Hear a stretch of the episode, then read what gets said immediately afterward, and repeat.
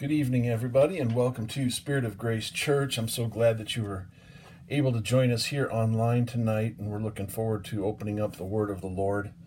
And uh, I believe that God is wanting to minister to us tonight. So, if you have your Bibles, if you'll turn to 1 Corinthians chapter 3, I want to read a few verses there, and then also in Psalm 37. 1 Corinthians chapter 3, I want to start at verse number 8.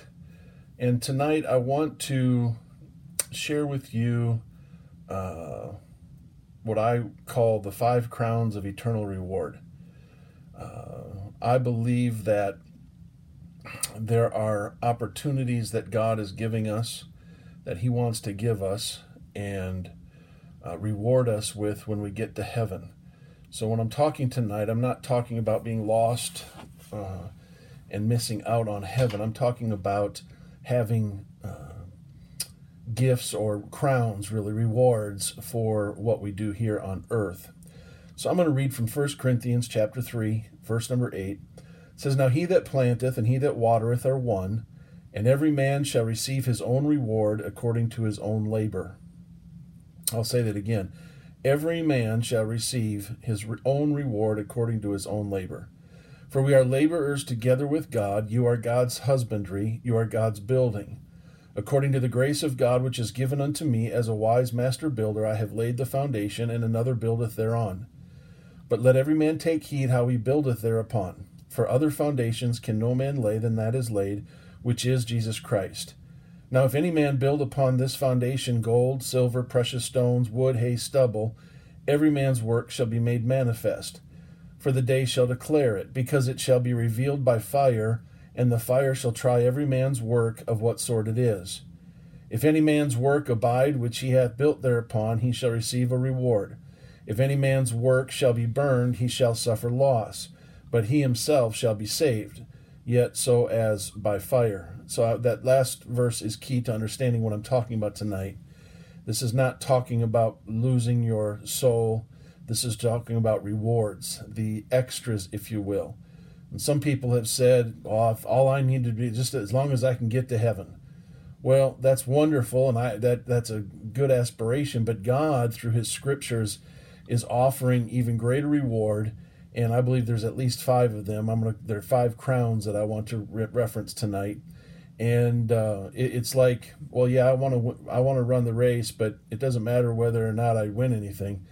Um, I, I think that God wants to reward us uh, Psalm 37 18 says this The Lord knoweth the days of the upright, and their inheritance shall be forever. There is coming a day, and I believe we're, we're close to it, when we will all stand before God and our lives will be judged. And there's some people that think that uh, believers that think they're not going to face God's judgment because they've repented of their sins and they've received the forgiveness of God. They're born again creatures. And while that's partly true, believers will not face God's judgment when the book of life is open because we're born again by water and spirit and and so our names are in the book and we're welcomed and received into the Lord's presence. But those na- and those names that are not in the book will be judged uh, as wicked. But there is a judgment of the believer that we have just read a few minutes ago. In our life our work our deeds our actions if you will will be put through the fire to see whether or not it keeps its value.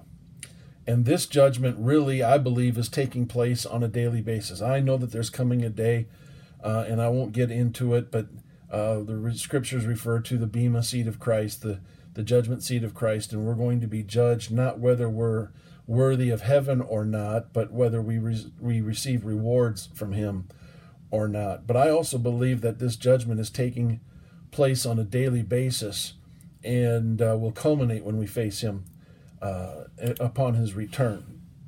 And so the passage that we read is interesting. It shows a couple of things. It shows that we work together. We're fellow laborers. We are in this thing together and we can't do it on our own, but our rewards are given to us as individuals. And uh, on top of that, we are partners with God in his work. Um, so this is not talking about this reward system is not talking about um, our salvation. It's talking about uh, or not works for salvation or to get us saved. It's talking about what flows from us because He has saved us. And the foundation of that, obviously and clearly, is going to be and can only be Jesus Christ. And then we get to choose which metals we're going to use. Are we going to use gold, silver, jewels, or are we going to use wood, hay, or straw? So the concept is is the believer that works together with others in partnership with the Holy Spirit and uses Jesus as his only foundation and uses eternal materials, quote unquote, the jewels, the, the, the gold and the, the silver, that pass the fire will receive eternal rewards. And the believer who works as a lone ranger in his own strength, using a different foundation, and uses temporal materials like wood, stra- wood, wood straw, and hay, will not pass the fire test but will suffer great loss. Again, not loss of salvation, but loss of rewards. Um, they'll miss out on it. John, First John two twenty eight says it this way: that there will be some that will shrink back from God in shame when He returns, because they know that they will stand before Him empty handed. I, I read one time of a minister who was sharing a story that sat down at the the bedside of a dying friend, and as they talked of heaven tears began to feel his friend fill his friend's eyes. And the young minister thought his friend was afraid to die. And so he began to uh, use attempt to speak words of encouragement. And his friend stopped him and said i'm not afraid to die and i'm not ashamed to die. But then he went on to say that you know he had been born again. He'd lived his but he had lived his, his life for himself instead of being totally sold out for christ and now he was meeting jesus empty handed and uh, his life loomed up before him as wood, hay, and straw, and the fire. Uh, he was he was saved. He was getting ready to go to heaven, but he was going empty-handed, and uh, he was unhappy about that. God doesn't want us. I've been saying recently in our church that we have made salvation a heaven or hell issue instead of a life and death issue. And uh, I believe that salvation is a life issue. And once we're saved, that's when our eternal life starts. Uh, it's not what it's going to be, but we're getting the, uh, well, the Bible uses we're getting our inheritance. We're getting just a little bit. We're getting a glimpse of what it's going to be. But our life is full right now if we allow it to, and it's eternal and everlasting right now if we allow Him to lead and guide us.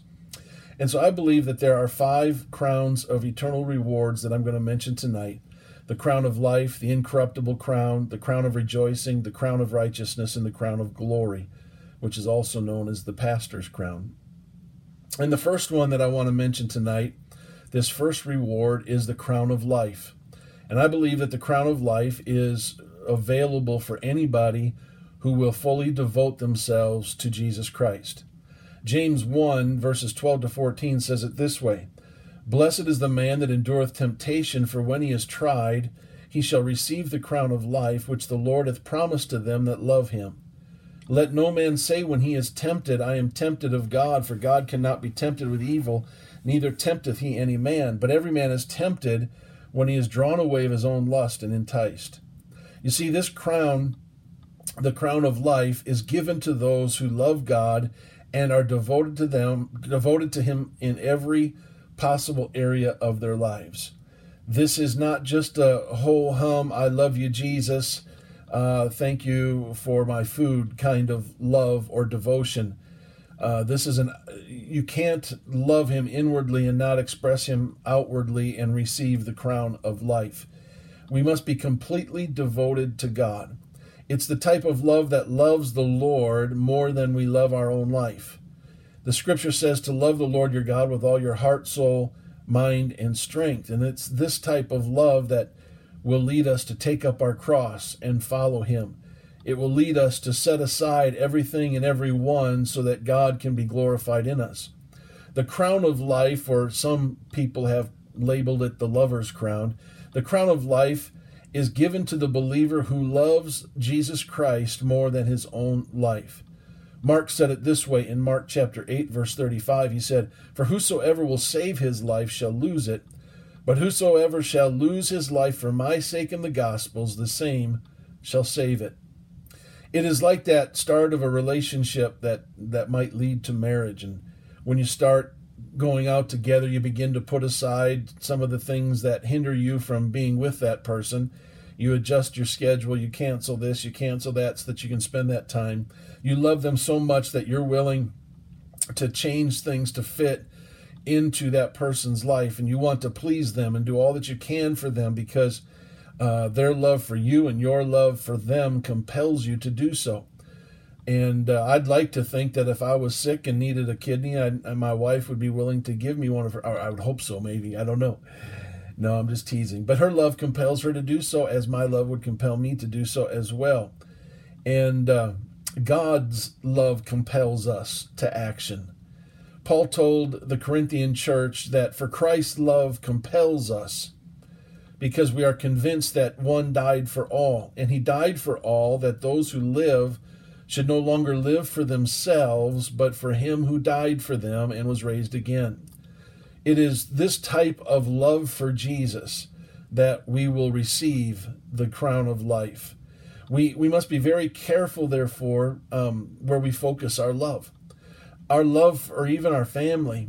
Uh, we've often said it in our household. Uh, for us, the priorities is God, spouse, children, uh, family, and church, and uh, then all of the other things. Um, but God has always got to be number one. I cannot place my wife and I cannot place my children before I have my love for God. Our, our family can sometimes become so unbalanced because we're focusing on the needs of the family and what we want for them and what we want from them, and we pour so much of our life into them and we let them send set our calendars that our love for God is put aside. We become so busy in trying to love our family that we forget to love God. And uh, if the the flip side is, however, and the more biblical and godly approach is if our whole life is focused on God and loving Him, then our desire to look after our family will then be covered by God's love in us. And I would rather have His love flowing through me to my family than my love without God flowing to my family. The Bible says in Matthew 6:33, if we seek first the kingdom of God and His righteousness, uh, we all the other things will be taken care of; they'll be added to us. And see, as we seek the first the kingdom of God, what we what's that really is saying is we are putting loving God first in everything that we do. And when we do that, we will overcome and we will receive the crown of life. Now, we need to devote ourselves completely to Him. That word devote has all kinds of implications dedication, giving over, releasing to God, offering, applying, lavishing, or heaping up. These are all words that mean devote. It is a complete surrendering of our life to Him in love. It, shouldn't be something that we have to stir up because the love of God is already shed abroad in our hearts, and it's something that we want to desire to do. Unfortunately, I think there are going to be people in heaven that miss out on this crown of life because they are so consumed with what they have at their disposal here on earth.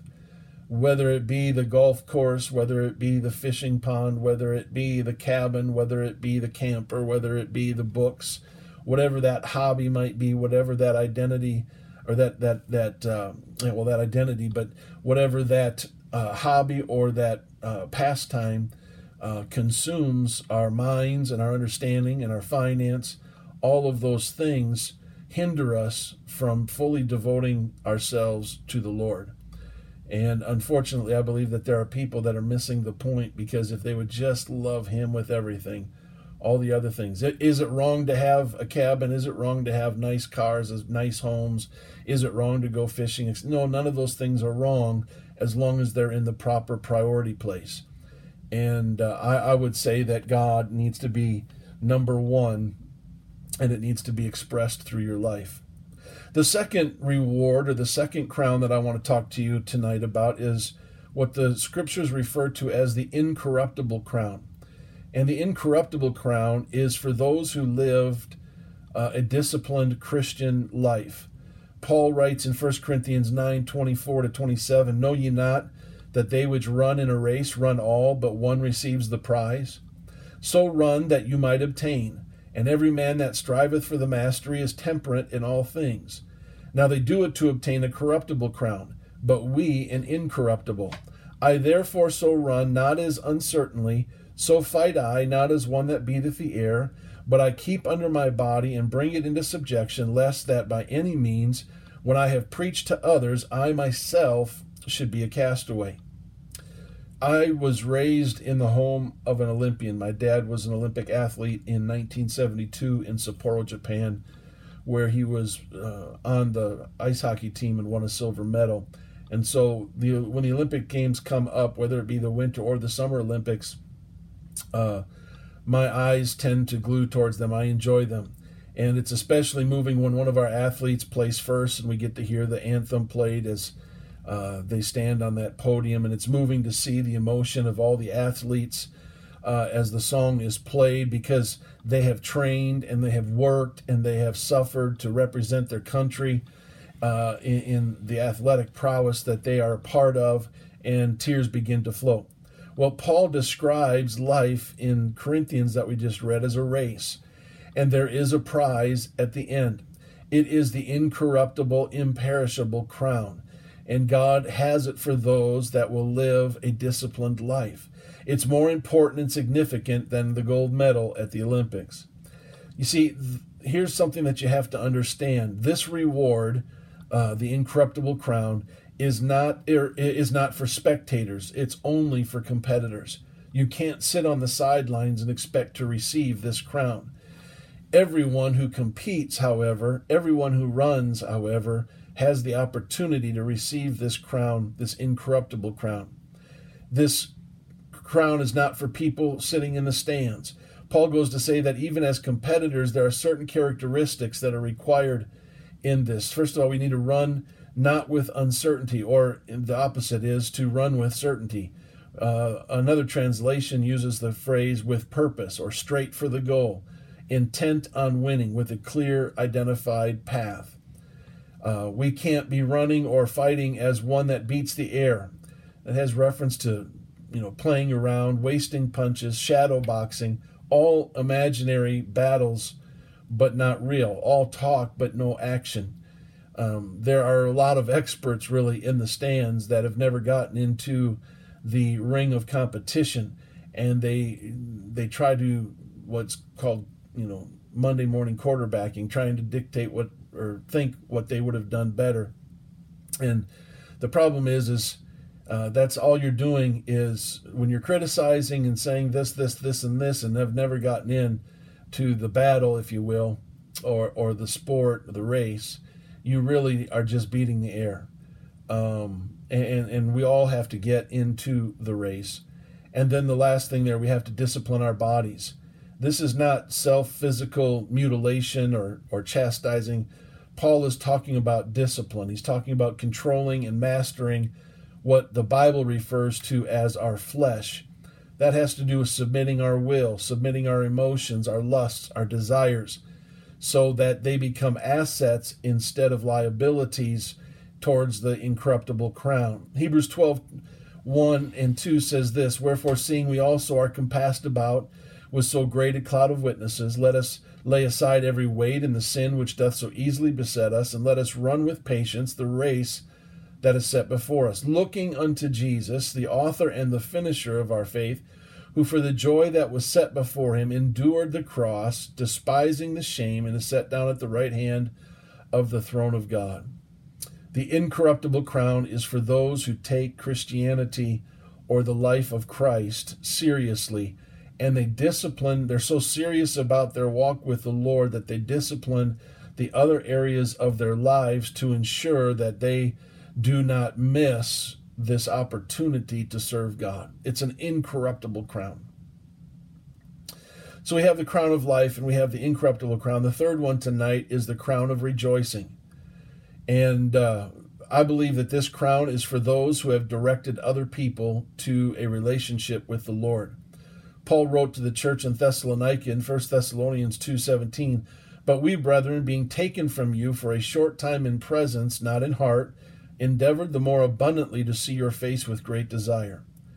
Wherefore we would have come unto you, even I, Paul, once and again, but Satan hindered us. For what is our hope or joy or crown of rejoicing? Are not even you in the presence of our Lord Jesus Christ at his coming? For you are our glory and joy. Or let me just paraphrase this last part of that verse. You being in the presence of the Lord Jesus Christ at his coming is my crown of rejoicing. The greatest work that you could ever be privileged to do for the Lord is to influence somebody to start a relationship with Jesus Christ. There is absolutely no greater joy. I even think that I'm more joyful when I see somebody that I've ministered to receive from God than I remember when I received from God. I, I know it's probably close, but there's just something about it. Um, the degree of our joy in heaven, the scripture is trying to tell us, will be determined by the souls that we have had a part in bringing to Christ. Uh, Paul is saying in the scripture that we read that his hope, joy, and crown of rejoicing is those that are serving God when the trumpet sounds, and he had a part in them doing so. You've ever directed somebody to the Lord, and you've experienced what some of that joy is already, but the joy is just going to just be magnified and amplified when you receive the crown of rejoicing in heaven and uh, it's going to be amazing. Uh, John 4:36 says it this way, and he that reapeth receiveth wages and gathereth fruit unto life eternal, that both he that soweth and he that reapeth may rejoice together. And we know that the Bible says that when one person comes to know God, there's great jo- rejoicing in heaven in Luke uh, 15:10. But haven't you ever felt like you want to be there when the shouting starts and the rejoicing starts? Well, one day we will. And when we receive that crown of rejoicing, we'll begin to celebrate with the sower and the reaper and the person who has come to know the Lord. And it's going to take a long time. And there will be people celebrating with us because they sowed into our lives, and we will be celebrating with others because we sowed into their lives, and so on and so on and so on. But there's going to be some rejoicing going on. And so, I believe this. I believe there are three ways that you and I can receive this crown. I believe, first of all, the crown of rejoicing comes if we live our lives so that others may see Christ in us. It's our behavior, it's how we respond to situations, it's how we respond to negativity in our lives, sometimes even the concept of tragedy and how we deal with it. How, what's your life speaking? When people don't hear you, but they see you, when they watch you, what are they seeing? Are they seeing a pathway to something greater than you? Or are they seeing selfishness and egotism? What, what, what is it that we are displaying in our lives? Uh, but if we can display Christ and help them to see Christ in us, the second aspect comes with what we say, not only how we act, but what we say. And we must speak that others may know of Christ and his great love for them. There comes a time where just living for him isn't enough, that God puts somebody in our pathway and an opportunity rises for us just to share with somebody who Jesus is and what Jesus has done for us. You can't make the plant grow, but you can plant the seed and or water the soil that it's in. And so so first of all is our action, second of all is our words. And then the third one is one that most people don't like to talk about, but it is our finances. We must give so that others may know Christ. Uh, it is the giving of the people of God faithfully that allow churches all around the world to continue to minister and to reach people with the gospel of Jesus Christ. And uh, I'm so thankful to be about part of a church who loves to tithe and give. And uh, because of that tithing and giving, uh, we are expressing in the spirit realm, we want you to work, God. We want to touch people's lives. And we have been able to minister to and preach to and teach to all different kinds of people simply because our church has been willing to be givers. So, my encourage to you today is do whatever you have to do to not miss out on the crown of rejoicing. Live your life in such a way that it reflects Jesus. Speak in such a way that it reflects the voice of the Lord. Give in such a way that it reflects what Christ gave to you. And just see what kind of a what kind of a crown of rejoicing is ready for you when that day comes. The fourth crown that I want to talk to you about tonight, we're just about done, but the crown of righteousness. The crown of righteousness is for those who lived with determined faith in Christ. They were those that endured, those that stood the test of time, the elder that that uh, just continued through pain, suffering, tragedy to, to serve God. Uh, Paul says it into his letter to Timothy in 2 Timothy 4 verse 6 he says for I for I am now ready to be offered and the time of my departure is at hand. I have fought a good fight. I have finished my course. I have kept the faith. Henceforth there is laid up for me a crown of righteousness.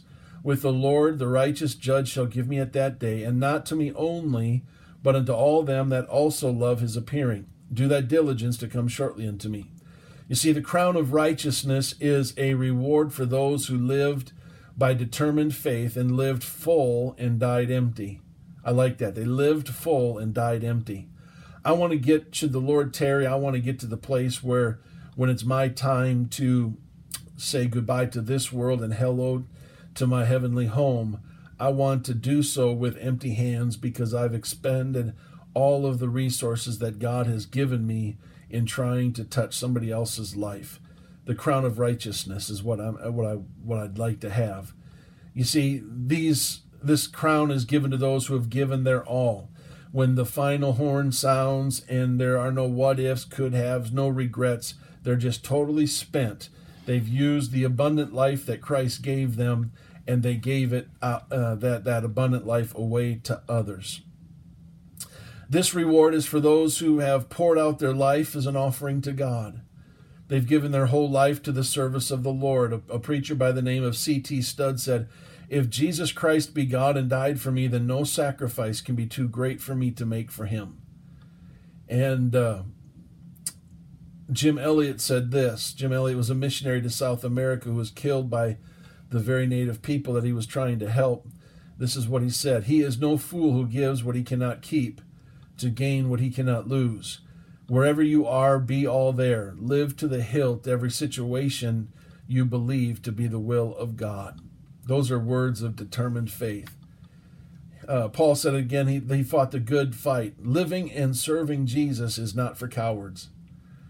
It's not for cowards. It's we are. Jesus put it. Well, Jesus said it this way: In this life, you're going to have tribulations, but have no fear. I've overcome the world. And if they hate me they've they've if they hate you they've hated me first. And so we are experiencing in these days a certain amount of hatred that makes it difficult for us to live for God. But living for God is not for cowards. It's for men and women of courage and faith. People like David who when faced with Goliath a giant didn't run away from him but ran toward him you just don't walk in and possess the promised land. You have to fight for it. You have to be strong and very courageous, like Joshua and the people of Israel will. And we have to finish the race. The reward is for finishers only. You won't receive this reward if you haven't expended everything in your life. Over the years, it's amazing how many people with faith have not finished the things in their life. They start well and they run for a while, but then there's always a reason for not crossing the finish line. I love watching people who are not as good as most and yet in there and they do their best and they finished. You see, the race is not to the swift, is what Scripture says. It's a long race of life. And it's not about who gets there first, it's about who makes sure to get there, period. And, uh, and I believe God is calling us to be just like that. Uh, Pastor uh, T.D. Jakes once stated this I'm not interested in your praise when God comes through for you. I'm interested in your praise when He doesn't. When the person doesn't get healed, the finance doesn't come through, when people don't like what you did and said, when you lose your job or you can't pay the rent. Faith is praising God like Paul and Silas when you're still in the prison. It's not about what you're going through, it's about who you're going through it all with. And if you're going through it all with Him, you can still rejoice and be right.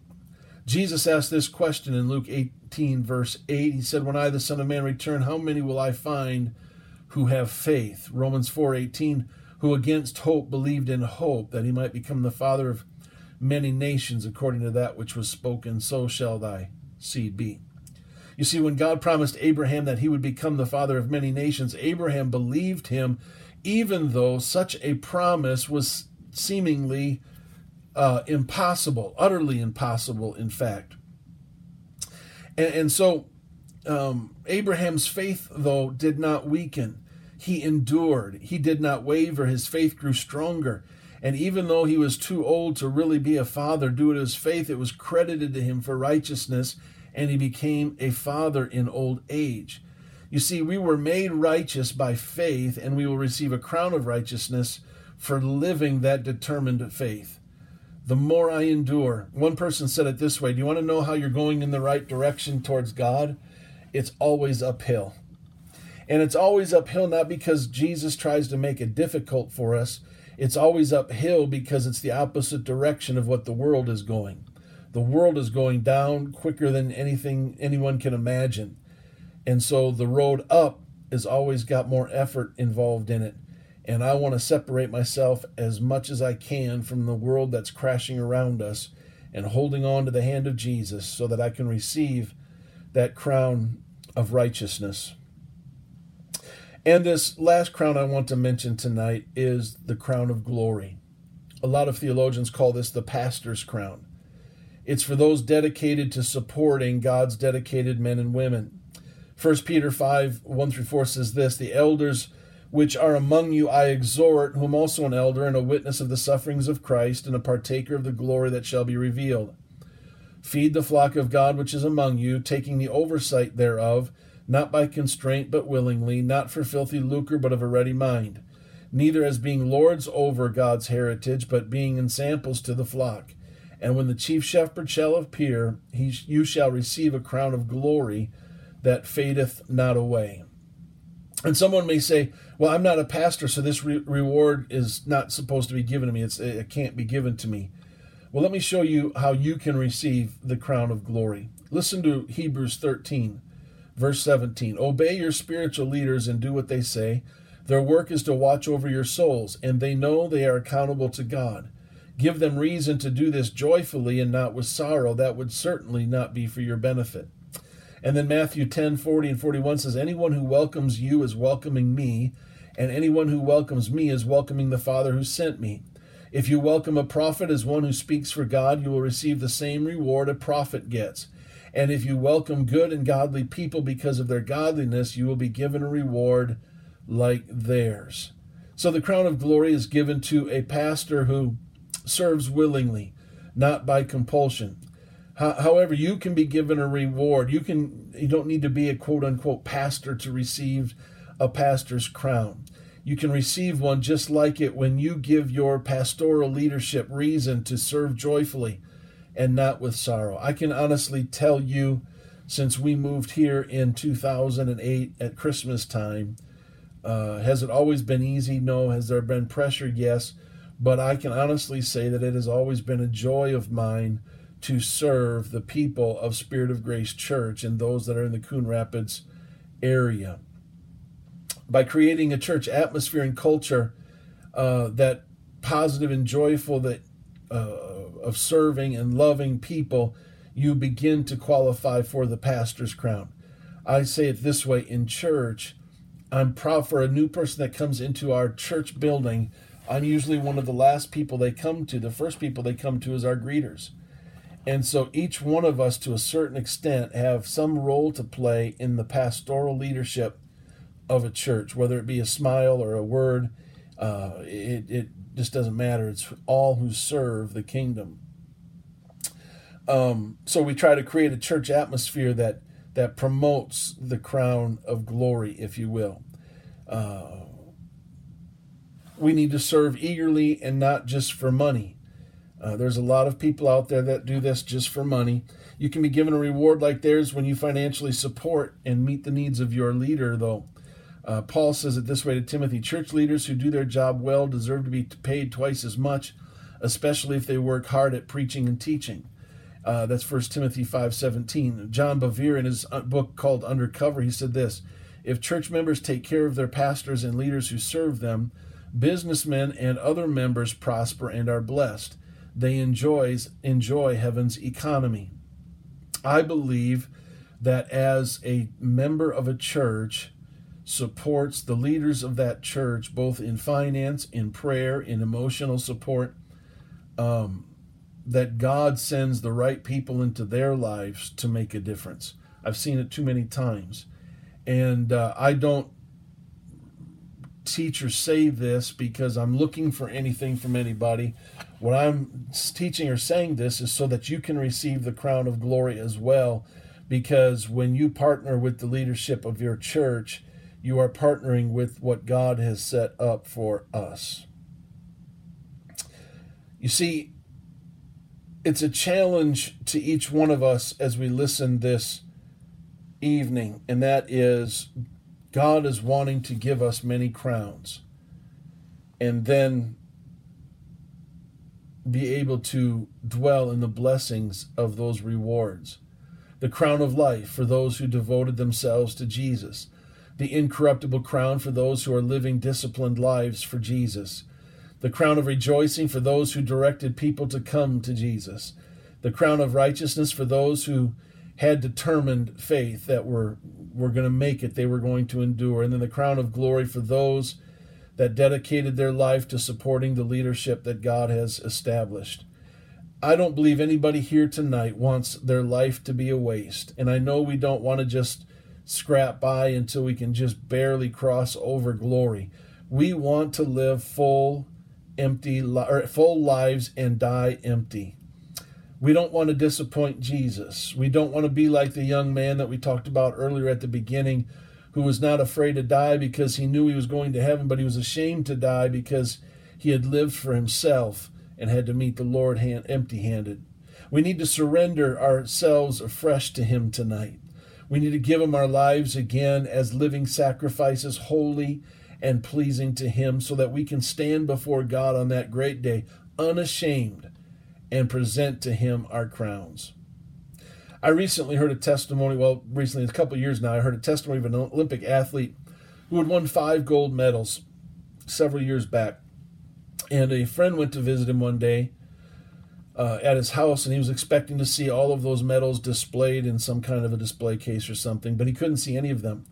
And so he asked him where he kept his medals, and the Olympian said, Well, I didn't keep any of them. He went on to say, The first one I gave to my mom because without her I wouldn't have made it. The I gave one to my younger brother for his support and encouraged me and to see me through. I gave one to my coach. He trained me and believed in me and so on. He gave them all away. And uh, I thought to myself, I wonder if I could ever do that. Uh, if I had worked so hard for those medals, would I, I? I'm sure I'd want to keep something for myself. And so he must have been a really great person to be able to do that. But then God challenged me. This was years ago. God challenged me with this. He brought a scripture to my mind in, in the book of Revelation. It says, The four and twelve, twenty elders fell down before him that sat on the throne and worship him that lived forever and ever and cast their crowns before the throne. When the time comes in glory and I've received my crowns, will I be willing to give them back to him? My old human nature naturally or really gets in the way as my first thought was, well, I've worked so hard for this, Lord. The stress, the pressure, the giving up financial gain. I did all of this, Lord, and I don't want to give up my crown, but then it hit me. Without him, I can do nothing. Even now, there's nothing I can do that if, if I don't have Jesus. And if I'm thinking that way, then I'm doing things in my own strength anyhow and for my own gratification and not for his glory and honor. And so I repented right there on the spot and once again turned my focus to Jesus and realized that my whole life is His anyway. What I do is in His strength, and none of the glory should be given to me anyway. With God's grace, I will run to His throne, and the crowns that I am given, I will throw at His feet, uh, because it's all through Him, for Him, and to Him that I live. This is really the truth of the whole issue. In order to receive rewards in heaven, we have to put ourselves our, put aside ourselves completely. This thing called the kingdom of God is nothing about us. And if we can grasp this one truth that our whole life, everything that we do, every day that we live, every minute that we breathe is all about Jesus and all for Jesus, my friend, you're going to reap all kinds of crowns. And uh, it's my desire that when we gather there together, that the crown that you have uh, attained, it will just be such a blessing to you, you won't be able to contain it. Amen. I look forward to seeing Jesus, and I look forward to the rewards that he has for us. So I challenge you this week. Will you uh, take the time to concentrate and focus on these crowns and begin to fully devote yourself to Christ in order to receive the crown of life. To live disciplined lives. That doesn't mean perfect lives, it just means discipline. When you make a mistake, you apologize to them and you move on. When will you direct people to Jesus and receive the crown of rejoicing? Will you be determined to walk through this thing no matter what? And then last but not least, will you support your leaders and become an active member of reaching people that are looking for Jesus? And if so, all of these crowns are available to you. I pray that God would receive your offer of service, that He would bless it, that He would sanctify it, that He would mix it up with His grace and give it back to you in power so that one day a crown will be placed upon your head that you can walk and kneel before him and cast it at his feet in joy and in strength. In Jesus' name. Should the Lord tarry, we'll see you back here on Sunday. Otherwise, we'll see you in glory. Let's just pray. Jesus, we thank you for your love and your mercy to us. We thank you for this night. Lord, I pray that something that was said here tonight would ring strong in somebody's heart and that we would attain the crowns that you've given us. We'll love you forever and praise your holy name. In the name of Jesus.